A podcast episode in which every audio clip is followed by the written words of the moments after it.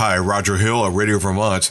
Thunderstorms can adversely affect our region in three important ways. We think of, of those in lightning strikes, rapid flash flooding, and strong damaging winds and hail. Not all thunderstorms produce flash flooding or tornadoes, strong winds, or hail, but they all produce lightning. Remember when you hear thunder, lightning can strike and be very deadly.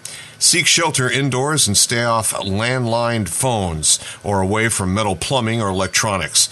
This can save your life. And remember to take the necessary precautions with your pets who are also sensitive to thunder.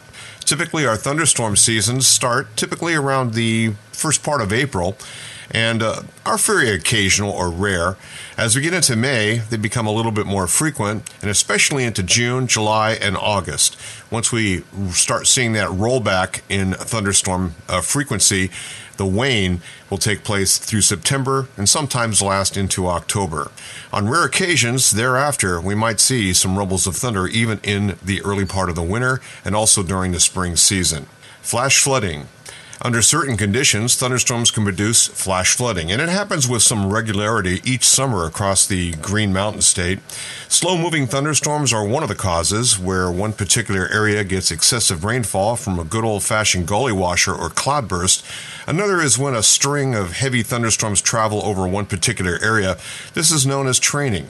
In either case, streams, creeks, and small tributaries can fill up very rapidly with high water. They'll overflow their banks and cause flooding and road washouts. You'd think that tornadoes or hurricanes would be the number one killer in the U.S. each summer, but it's not. More people die from flooding during heavy thunderstorm rains.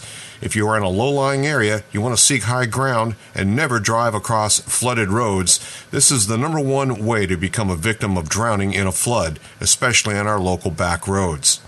That chocolate colored water typically means you got flood water.